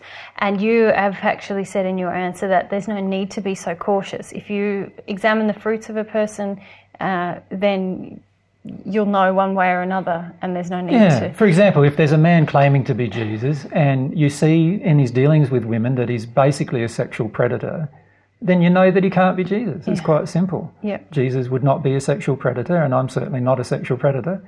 And many people claim that I am, Yeah. or they want to claim that I am, but there's no proof or evidence of it. I've had one relationship in the last 10 years, and that's with you. Like, so, you know, how, how does that make me a sexual predator? Yeah, yeah. Every single person who ever sees me in a seminar does not ever feel any sexual energy come from me. So, so how, you know, how the evidence is not there. Yeah. So pe- in the first century, people made all sorts of claims, and the Bible shows this. In the in the Bible, it says that they claimed that I was the son of the devil. They claimed that I healed people because I was the son of the devil. They claimed that uh, I was mad and crazy. And they claimed that I was uh, some kind of deviant of some kind. Usually it was sexual or um, political in nature. And they claimed many things, all of which were false, uh, which any person who was close by me could see quite clearly. Um, many people are doing exactly, making exactly the same claims today, exactly the same claims, Yeah. all of which are also false. But they're perfectly happy to make the claims while they can get away with it, and while nobody sort of And suggests differently. Yeah, and I suppose uh, where I was heading with my question is you're saying that Christians don't need to be afraid. They are afraid because of this scripture. Why don't they need to be afraid? You're saying we can examine the fruits, but um, there's certainly a feeling uh, in some of the Christians that I've spoken to. Mm-hmm. They have a feeling that somehow they'll be tricked and perhaps And deceived. deceived, Mm-hmm. uh, which the scripture sort of implies. uh, That they can be led astray, and you're And saying they don't need to be afraid of that. Is that right? Well, not really, no. Um, I'm not saying they need to be afraid of anything. The reality is that a person who's connected with God receives divine love and receives truth from God. They are able to determine truth in what other people say to them. Mm-hmm. So there's no need to be afraid of what other people say to them. I'm not afraid of what anybody says to me. Mm-hmm. You know, a lot of people make all sorts of claims to me about themselves, and I'm not afraid of any of them. Mm-hmm. There's no need for a person to be afraid. There is the need for a person to be able to logically analyse and look the way through material that they receive. There's definitely a need for do, to do that. And there's also a definite need to be circumspect about what you actually follow. Yeah. You certainly do need to do that. It's no good following a course of action which would cause you to finish up murdering someone when, you know, the Bible's quite plainly against such behaviour. And also, your own feelings of love would be such against such behavior mm-hmm. That being said, why do people go to war? Mm. They follow a government into war. Why do they do that? Because they're willing to, ser- to, to dismiss the feelings of their heart based around love, and they're willing to accept a prerogative to do something out of harmony with love based on some other kind of pressure that they're receiving. Mm-hmm. Now, a person who who is in a good connection with God and themselves would never do that. Mm-hmm. You know, so even if I was attempt, if somebody attempted to force me to go to war, I'd rather go to jail than go to war, and I'd rather be murdered myself than go to war. Mm-hmm. That's the reality. Um, so I'd never go to war under any circumstance. I'd even rather see you murdered than me go to war. And a lot of people have a trouble with that. Yeah. But that's how strongly I feel about the subject. There is no way a person can manipulate me into going to war, even by killing my loved ones.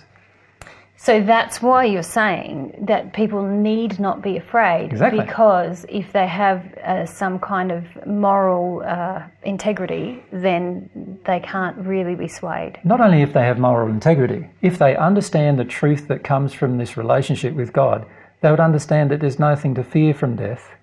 They would understand there's nothing to fear from any of these particular activities, so why, why would you worry about them? The only worry is what can manipulate you out of a condition of love. Hmm. Like, to me, that's the main concern a person should have.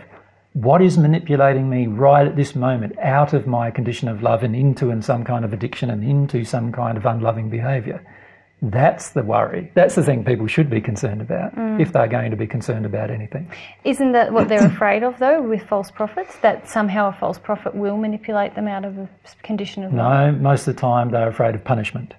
They're Right. afraid of punishment from an angry God saying, You shouldn't have believed that, I'm going to kill you as a result. Yeah. There's nothing to be afraid of from God about that. Yeah. because God isn't an angry God who's going to punish them.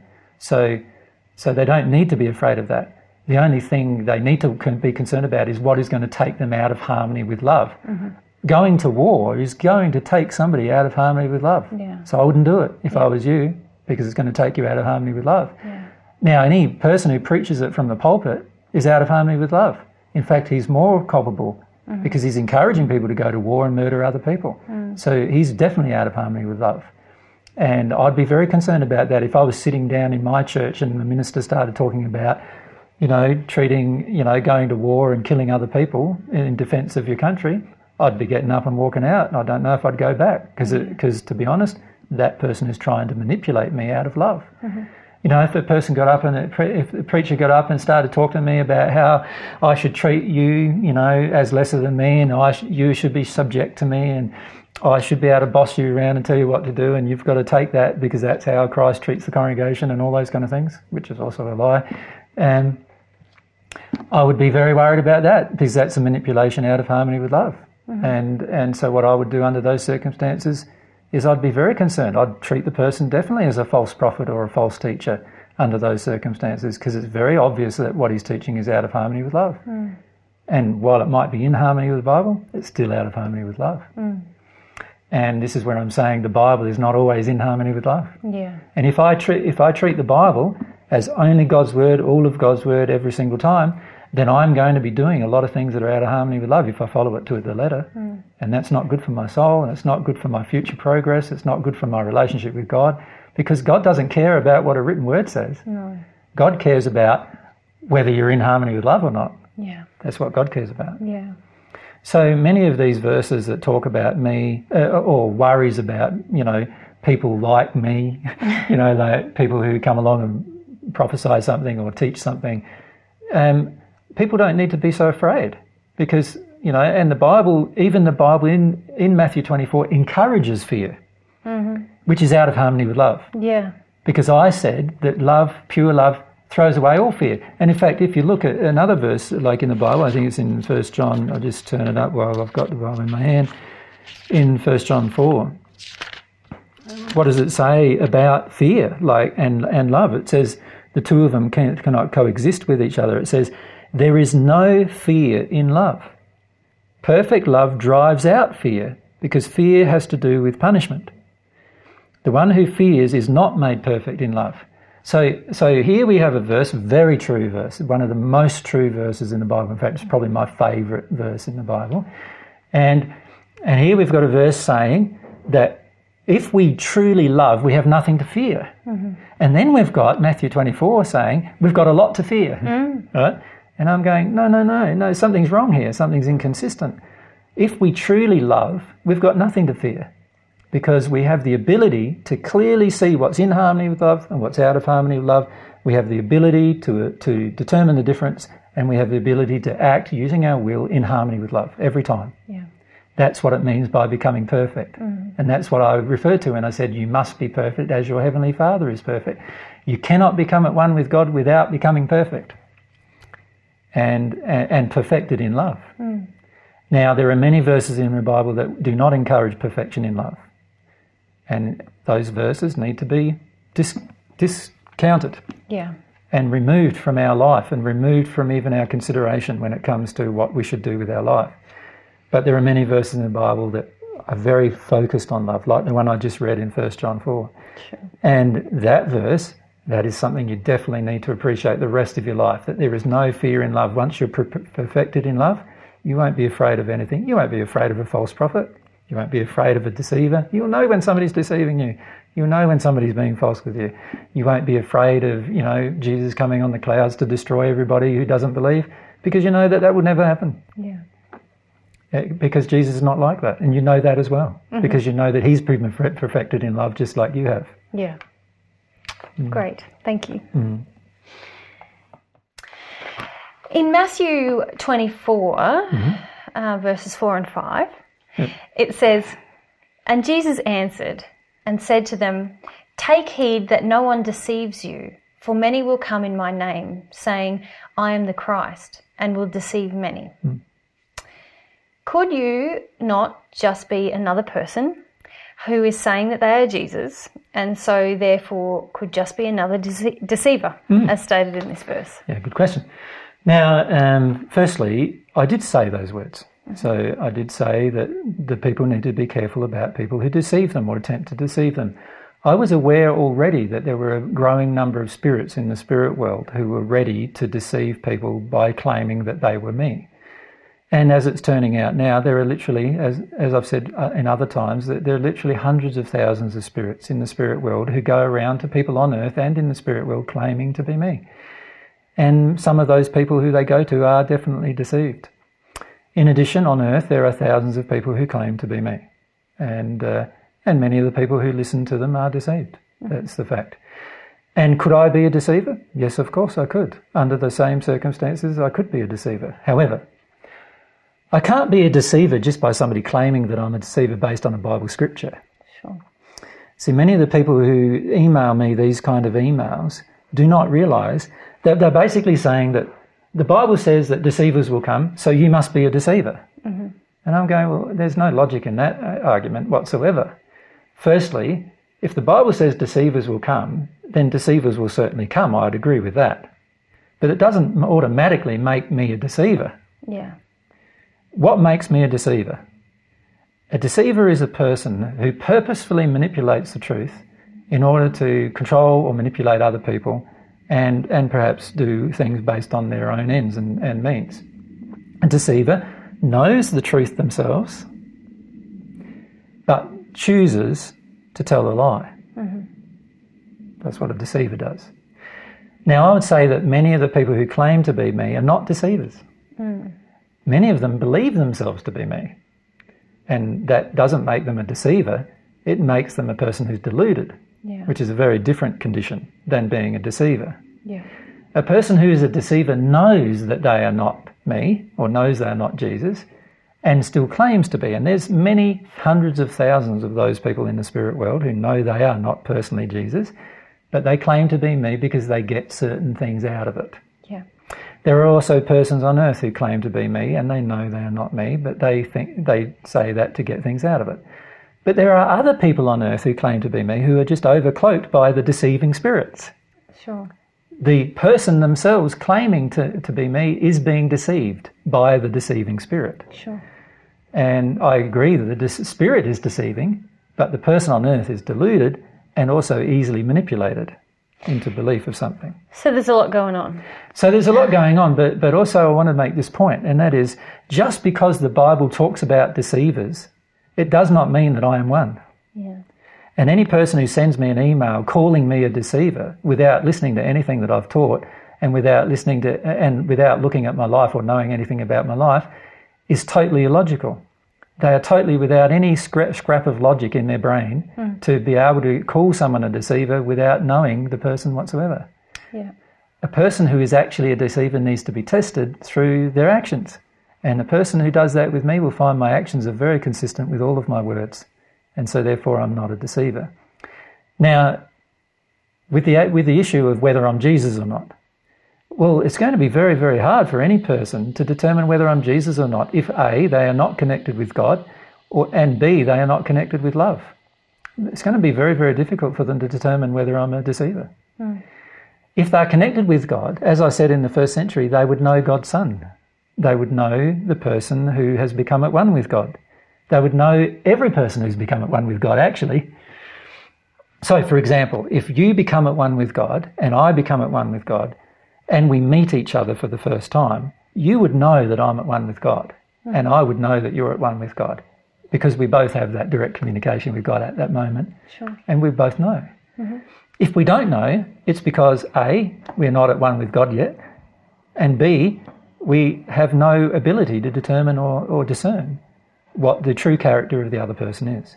Right. Most of the people who email me these kind of emails have no idea what my true character is. They've never had any personal dealings with me.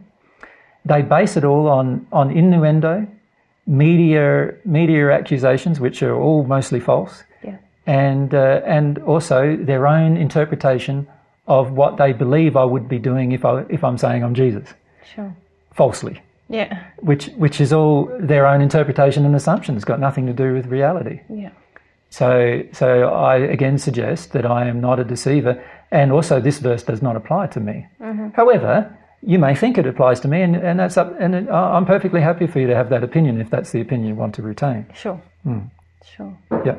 Yeah. Okay. Um, were there more things in that subject? I think um, I just feel quite strongly that people accuse other people of things that they have no proof of of whatsoever. Yeah.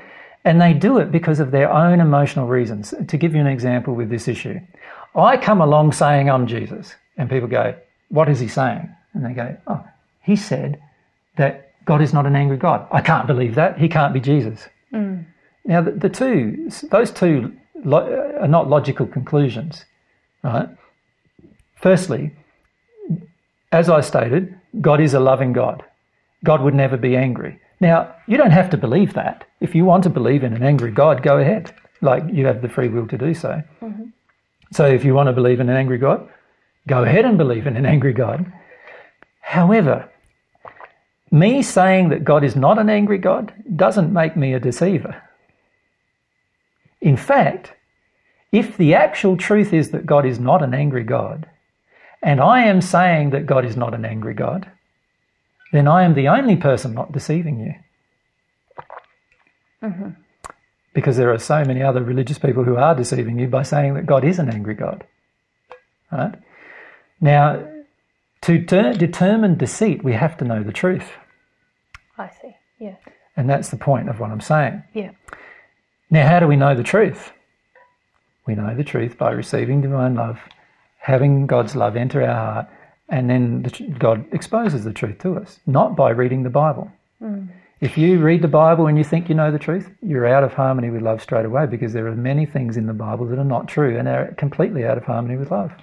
And I suppose that this is where um, some people get a bit caught up, don't they, when they read the Bible or some kind of literature, holy book, something, and they they have a, a sensation that they believe is receiving God's love, that it is validation for what they're reading. In that moment. In that moment, they feel um, overwhelmed by a hmm. sense of love, hmm. And, that's fantastic. They have received divine love.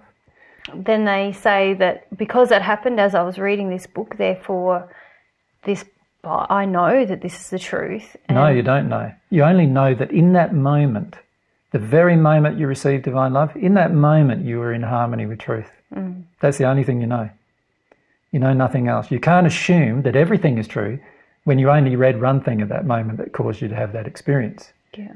See, there's all these assumptions that are illogical that are made. And this is what I'm discussing with people. Illogical assumption, assumptions are going to be very damaging to your future.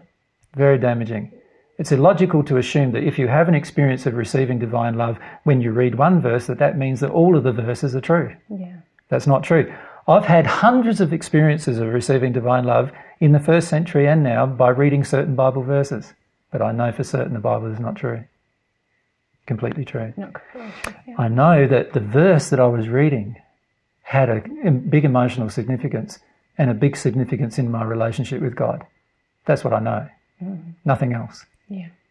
And I don't make illogical assumptions about all the other verses in the Bible based on one verse. Sure. Yeah. Sure. Hmm. Okay. Thank you. And one of the things I'd like to mention about people who quote the Bible to me is they quote the Bible to me making the presumption that the Bible is true. And I've quite categorically stated in many occasions that the Bible is not true. And anybody who assumes the Bible to be true is already often assuming things that are out of harmony with truth or love. In its entirety, you mean? It's not That's correct. true. There are certain things that are true inside of it, sure. but in its entirety it is not true. And just because a person is quoting a verse to me, it means nothing. And it only proves to me that the person is indoctrinated by the Bible. That's all it mm-hmm. proves. It doesn't prove anything else. It doesn't prove that I'm a deceiver. It doesn't prove that I'm a false prophet. It doesn't even prove that I'm not Jesus. All it proves to me is that they are completely indoctrinated by a book that contains a whole heap of falsehood as well as a whole heap of truth, in my opinion. Yeah. That's all it proves. Like, for example, just because the Bible says something about God, such as God is a person who is wrathful and who will destroy the wicked, it does not mean that that's true about God. Because I know that God will never destroy the wicked and God is not a wrathful being. So, so just because the Bible is saying something's true, it doesn't mean it is true. And so I feel it's very important for people to understand that. Secondly, um, I think it's very important for people to get this concept that many of them are being deceived while they claim that I am a deceiver. And what I mean by that is that many of their teachers are deceiving them with things from the Bible that are untrue. Now, some of the, the teachers are deceived themselves. And so it, it becomes easy for them to state untruth to other people because they do believe they are truths. And I understand that. I get that. So I wouldn't call those teachers deceivers. I'd call them misled. Or in the first century, I'd call them blind guides who lead others into the pit. Yeah. You know, who, who lead other blind people into the pit. And that's what many of the teachers of today are in Christian religion. Mm-hmm. They are blind guides leading blind people into a pit. Now, many people, once they fall in the pit, feel like they've been deceived. Yeah. But many times the person who led them there was just as deceived as the person who got led to mm-hmm. the, that particular condition. What I'm suggesting to people is there is a way to tell about deceit, and the way is to actually work through the issues of love on any issue. Instead of believing that the whole of the Bible is God's word, focus on the issues of love that you listen to. So when you hear something and you feel that doesn't feel like love to me, then put it to one side. Don't just go ahead and believe it because the Bible says it or because your minister said it.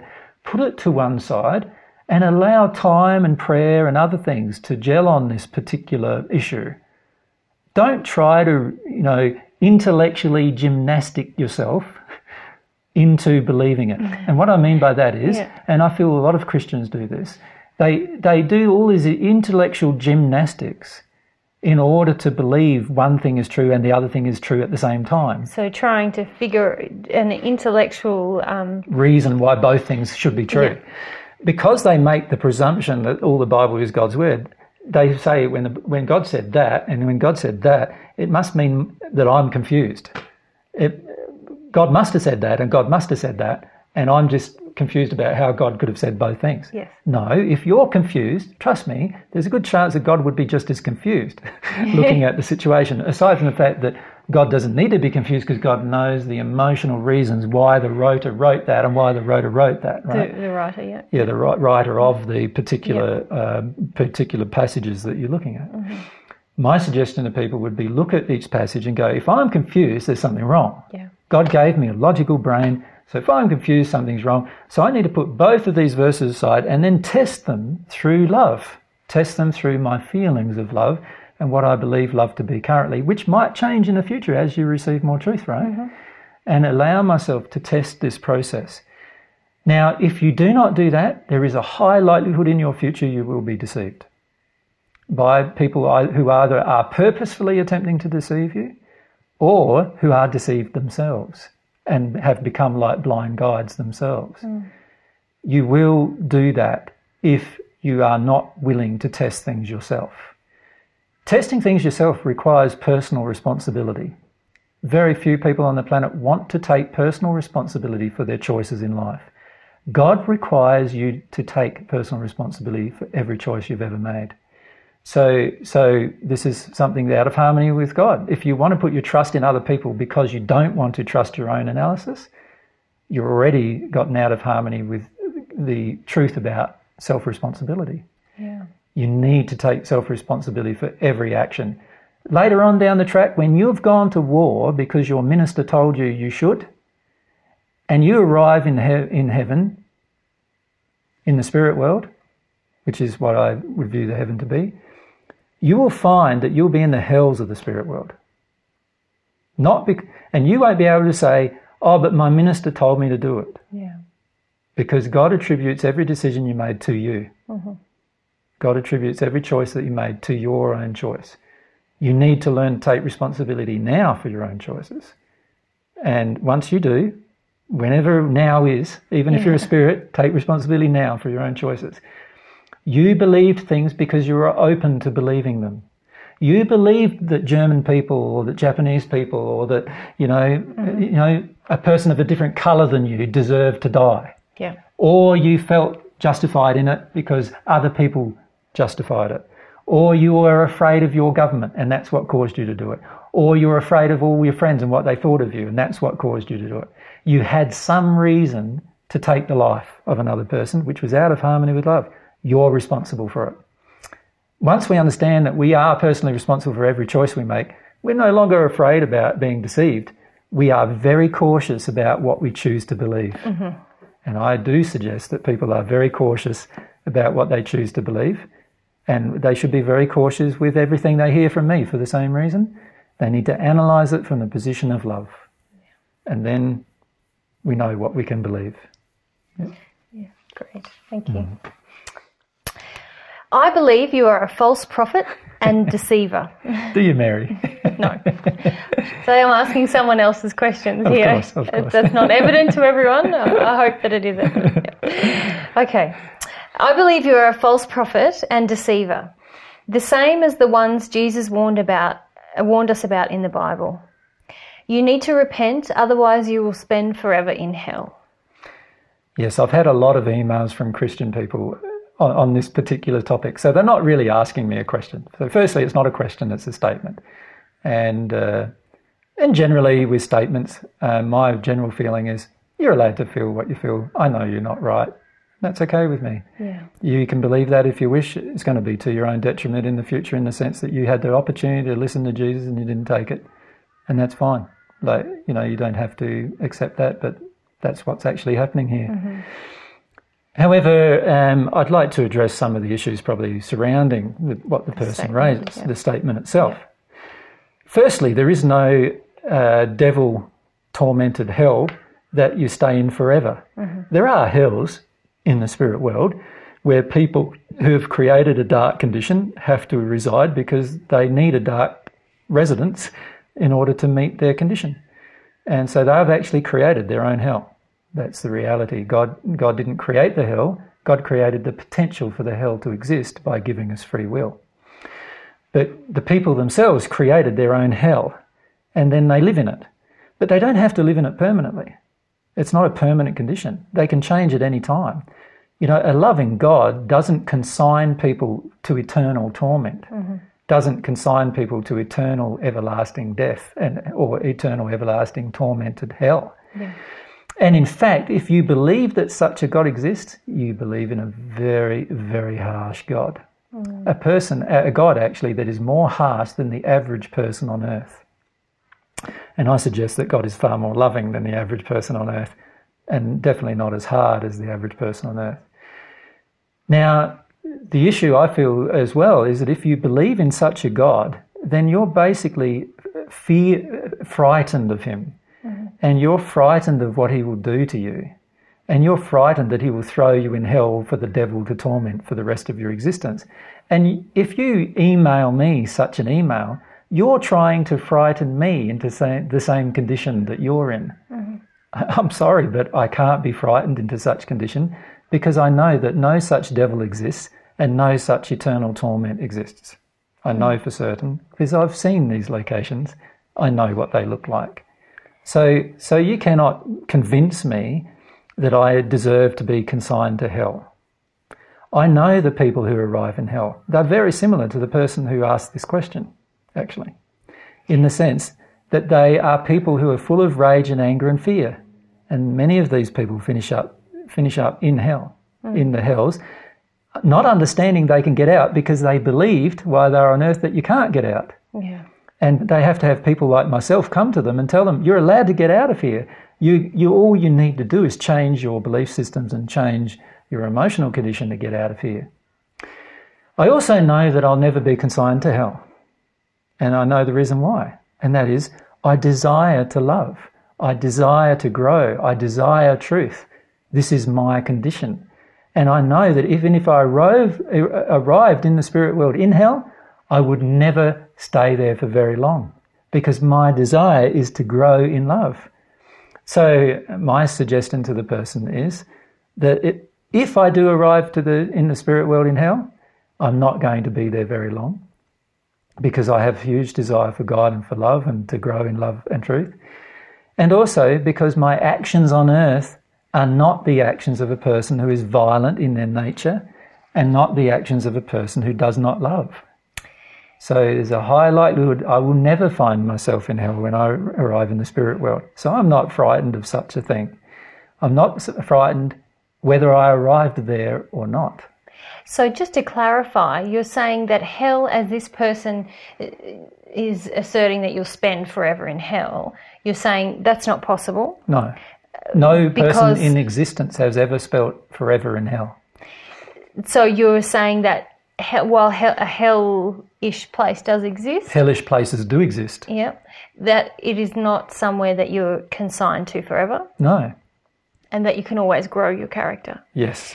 So, why then does this teaching exist? It exists for many reasons. Uh, one of the reasons is uh, human society historically went through a degradation of the soul. It went through a process of withdrawing from God, withdrawing from ethics, withdrawing from love. And as a result, the soul of the particular people involved became degraded to such a condition that when they passed over into the spirit world, they passed into these hells. And for many hundreds, and for some of them thousands of years, they didn't get out of those conditions. And if you've been in a place for a thousand years, you'll start to believe that you're there forever.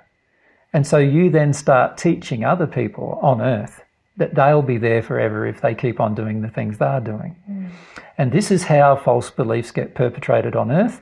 Spirits go through a certain experience, they're in that experience for a long period of time, they believe the experience to be the only truth, and then they reinforce this so called truth that they have discovered through their personal experience back onto the earth and try to force other people to believe the same thing. Then, of course, there's a build up of fear that occurs as a result of that. And then those people pass over into the same dark condition. And then the next generation pa- passes over into the same condition. And then historically, there has been, in some cases, a hundred generations in series pass over into the same condition, Into a hellish condition. to a hellish condition. Yeah. Now, you imagine if you are those hundreds of generations, what are you going to be telling the next generation? You're going to be telling them that a hell certainly exists and they're going to go there if they keep doing what they're doing and so forth. Does that make sense? Yeah. You'll tell them what you believe to be true without knowing why the hellish condition was created. Mm-hmm. Once these spirits began to understand why the hellish condition was created, that they had personally created it through the choices of their own soul, they started to grow.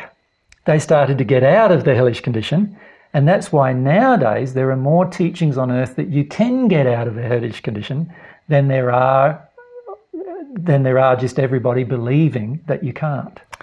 But there must be an investment in people on earth, Mm-hmm. leaders of religious movements, in continuing this uh, teaching of hell. Certainly, and I feel the investments are sort of, there are quite a number of reasons. One, reason is because many of these ministers themselves are afraid of hell, mm-hmm. and they're afraid that their, you know, people that they're trying to help will enter up, end, end up in hell if they mm-hmm. keep doing their unloving things that they're doing. So there's a, a So there's a fear-based concern. fear-based concern Yep. inside the minister or the teacher, and so he then impresses upon them how important it is that they do not do that particular thing because they'll end up in hell, which may be a truth actually. Uh-huh. They might end up in a hell, but it's, not, it's just not a hell that's eternal. And, and they impress this upon the person so strongly that they start becoming angry and violent in the oppression Yeah. in order because they're afraid of the person making a wrong choice, which really is about their own fear about themselves making the, a wrong choice mm-hmm. at some point. So they start feeling responsible for their members of their congregation, right, or the mm-hmm. people they're teaching. Mm-hmm. And the problem with taking responsibility for other people's choice and decisions is it's impossible from God's perspective. And as the Bible actually says, each one will account for his own sin. It says that in the book of Romans. Each person who, who works through stuff on earth will account at some point in the future for their own sin. Nobody else can do it for you. Jesus can't do it for you. Mm-hmm. Your minister can't do it for you. You've got to give up this concept that you're responsible for somebody else and what they do. You're not unless you motivated them to do it. Then you're partially responsible. But aside from that, you're not responsible at all. They, have free will, they have a choice and decision to make. So, any person who has this sort of idea will go down the track of believing that they feel quite strongly, they must impress strongly upon people to be careful of where they're going, careful of the hell, right? And uh, and while it's right to impress upon somebody strongly, you know that the results of their actions are not going to be good, it's not good to use the fear as a motivating factor for them to be good, because fear in the end does not motivate people to be good. It just motivates people to avoid being bad. And I hope that people who are listeners get that.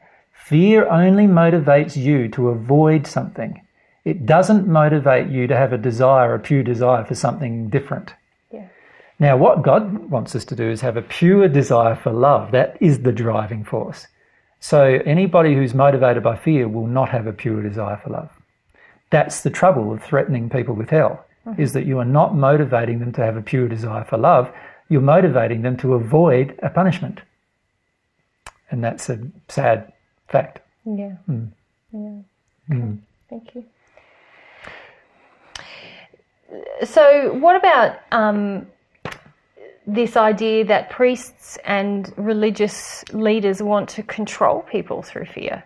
You've mentioned they have a concern, a, a fear-based concern, but what about this idea of actually controlling people? Yeah, well, historically, um, particularly through the Dark Ages, it was very prevalent that priests and ministers wanted more than just to advise a flock about how to be loving people. They wanted total dominion and control over their people.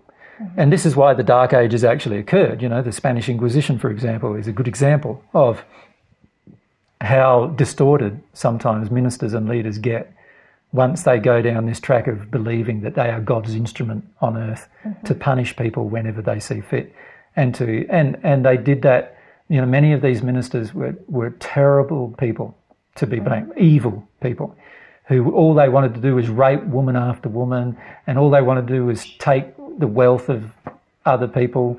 They wanted to create fear and, and pain in people around them. And they just ruled with iron fists. And many of them are still in hell, in the hells of the spirit world, as a result of their choices, their unloving choices to damage other people. So historically, there have been many ministers and priests who have desired to control other people through fear.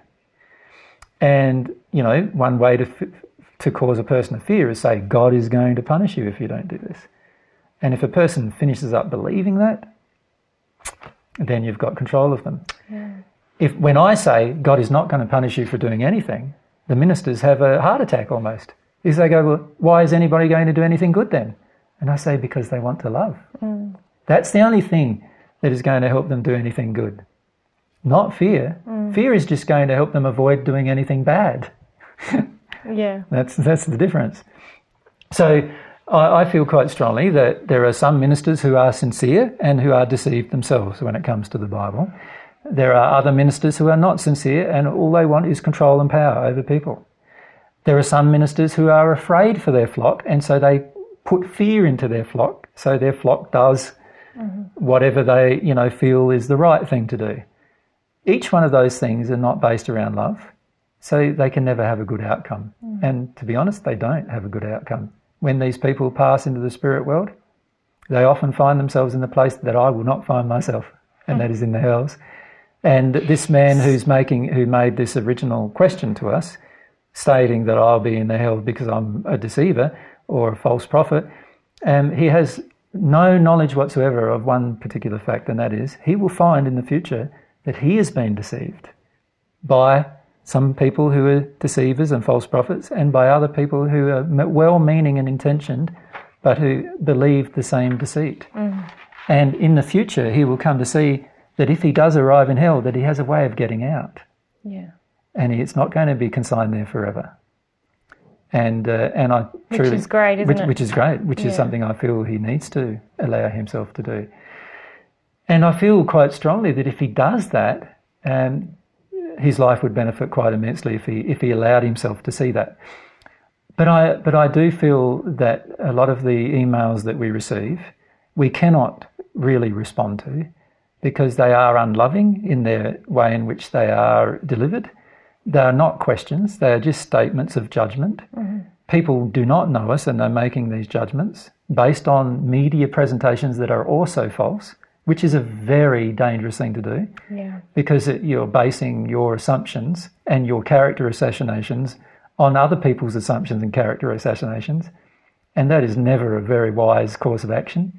And in the end, they might find they miss out on a lot of new truths that Jesus can teach them in this process just by ignoring the fact that Jesus has come and the man who's claiming to be Jesus that everybody thinks isn't is actually the one who is Jesus. Yeah. And and he, they fin- could finish up learning a lot more about the Bible and about life and about God than they currently know if they had a more open mind. Yeah. Yeah. And a more open heart. Which I, pose, I suppose is the more important thing. Yes. Yeah. yeah. yeah. Okay. What did you mean by many would come in your name and deceive many? Who are you speaking of?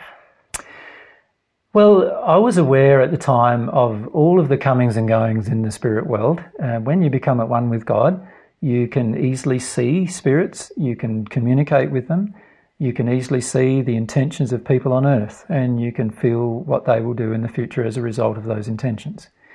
And because I could see all of these various factors, I realized that in the future, people, because of how the gathering momentum, if you like, of the Christian faith as it was being taught at the time, that people would eventually, from the spirit world, come to people on earth claiming to be me in order to manipulate and deceive people on earth.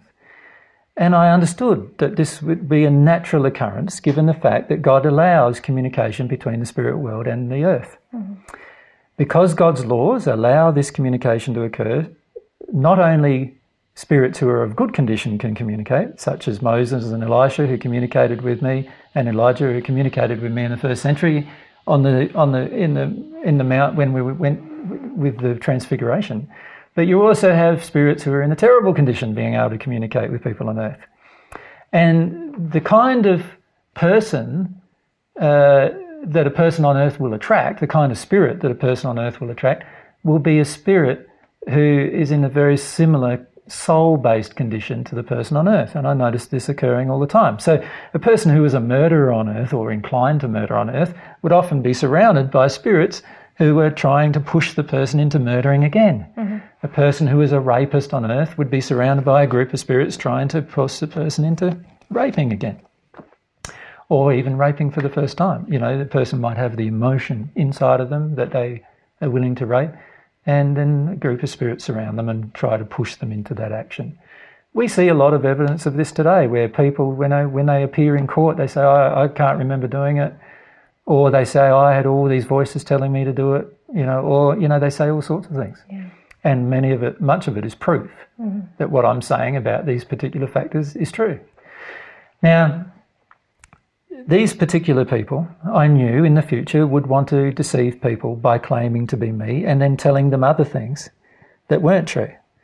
And there's been literally in human history hundreds of thousands of these people who have done this, who claim to be me, tell a whole heap of things that are false. And, uh, and I knew that would occur. And so I warned my disciples about deceivers coming and what they would try to do to deceive them. And that I warned them that the disciples would need to be in a good soul based condition to attract higher spirits. Mm.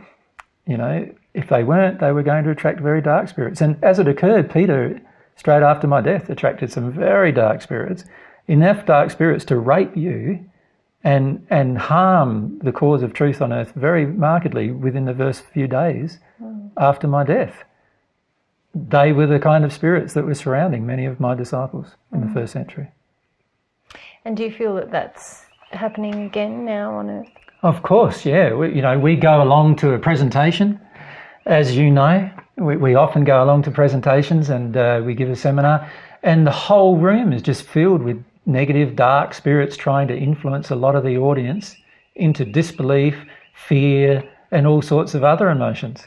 You know, sometimes the the the audience is so heavy, we've almost got to stop the whole proceeding because uh, because there's so much influence, and there's so much fear on the earth about the influence that causes the attraction. And we've seen in our audiences many times dark spirits influencing different people to ask certain questions, to be belligerent, to you know, to to make criticisms that they wouldn't normally make in public, at least, um, to even take actions they wouldn't normally take. And uh, and this is a normal occurrence, and the openness of their soul attracts these particular things to them. And the same applies with Christians as much as it applies with Muslims, as much as it applies with atheists, as much as it applies with persons of any persuasion of any kind, politically, religiously, and otherwise. There are literally groups of spirits surrounding every individual who come along to any seminar, manipulating and controlling their thoughts and their behaviour and their even their ability to listen. We have some people ask a question at our audiences, and immediately, as soon as I start answering the question, they go to sleep. Like, how does that happen? By the influence of spirits, just tuning them out, not wanting to hear the answer. We've had people ask the same questions 20 times. Why do you think they have to ask 20 times? Because they don't want the answer I gave them first time. Yeah. And so, you know, these are all parts of being spirit influenced. Now, this spirit influence causes people on earth to be deceived. It does. I agree. But we, I don't fear it because I can see it happening. You only will not, you will only fear it because you can't see it happening. Mm-hmm. And you only can't see it happening because you can't admit to yourself that it's happening or because you're not in a high enough condition of love to understand and feel it happening. Mm-hmm. And so my suggestion again, the answer is get into a better condition of love, get in a closer condition with God, you know, receive some of God's love, be filled up with that love. You'll be able to determine when you're being influenced then. Right? You won't need to be afraid about what I said about deceivers. Yeah. You'll go, yeah, there's a deceiver. There's a deceiver too. I'm not very afraid of him, but I can recognize him. The reason why I gave uh, people information such as that was so that they could be helped to recognize people who do not have their best interests at heart. A person who does not love you does not have your best interests at heart. A person who is angry with you does not have your best interests at heart. They can say whatever they like. They can even say the truth, but they don't have your best interests at heart.